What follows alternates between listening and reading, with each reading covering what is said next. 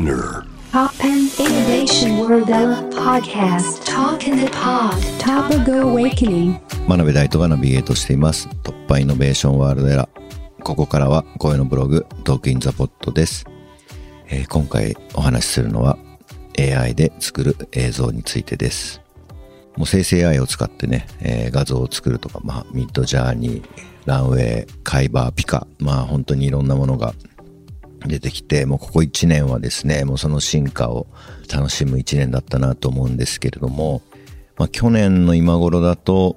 例えば僕の画像とかにですね、70年代の、まあ、ジャズの雰囲気を追加してみたいなことだったりとか、ゴッホの絵っぽくしてみたいなことっていうのをやろうと思うと、まあ、大きな解像度だとやっぱ1分ぐらいかかってたと思うんですね。でもそれがついにまあ、リアルタイムでエフェクトがかけられるようになったと。で、まあそういった論文とか実装が出始めたのが、えー、去年10月ぐらいですかね。まあこれはもうやるしかないと思って、その時僕はブリュッセルにいて、トークイベントに参加したんですけど、まあそこにいた、まあカイルド・マクドナルド君っていう、まあアーティストでもあり、プログラマーでもある、まあすごく、えー僕が尊敬している人がいるんですけれども、まあ彼と話していて、いやもうこれリアルタイムになったらできることだいぶ変わるよねっていう話をしてて、で、まあ彼と話してて、まあ年末東京に行こうと思ってるんだっていう話をしてて、で、じゃあ坂本龍一さんの、まあ展覧会があるから、そこでちょっとリアルタイムの生成 AI の映像エフェクトを使った作品をちょっと作らないかっていう相談を持ちかけて、で、坂本龍一さんの展示で今回、ジェネラティブ MV というタイトルもまんまですけど、えーその作品をカエル君に手伝ってもらいました。見ていただくとわかるんですけれども、ね、坂本龍一さんの背景の映像をテキストを入れることで変化させることができます。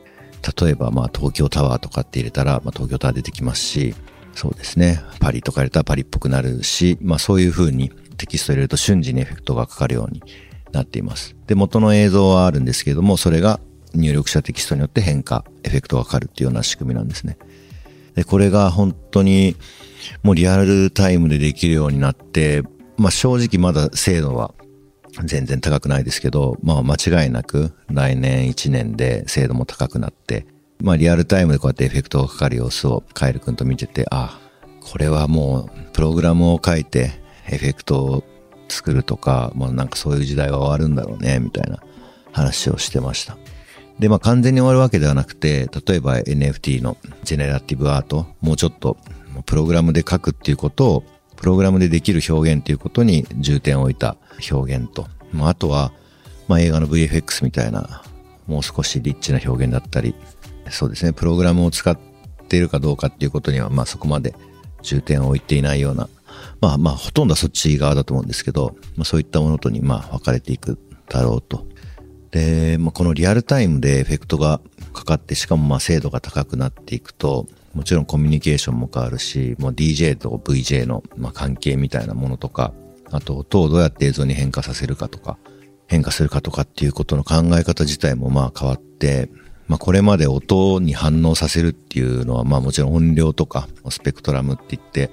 音を解析して、まあ今低音がたくさん出てるとか、高い音が出てるとか、もうそういう情報を使ったりとかっていうのがまあ多かったんですけど、まあこれからは、まあ音のそのまあ分析のところは一緒ですけど、例えば今まで色とか明るさとか大きさに当てはめてたものが、まあ、例えば日本っていうものと、まあパリっていうものがあって、まあ音量が小さい時は日本で、音量が大きくなるとパリパリっぽくなるみたいな、まあちょっと今までとは違う、えーエフェクトの考え方にまあなっていく。まあそんな時代が、えーまあ今年は来ているなという感じですね。はい。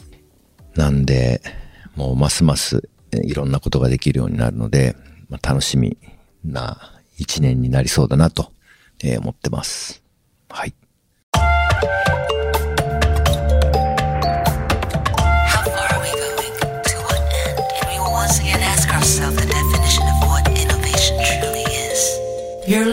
J-Wave, Innovation World Era. Podcast.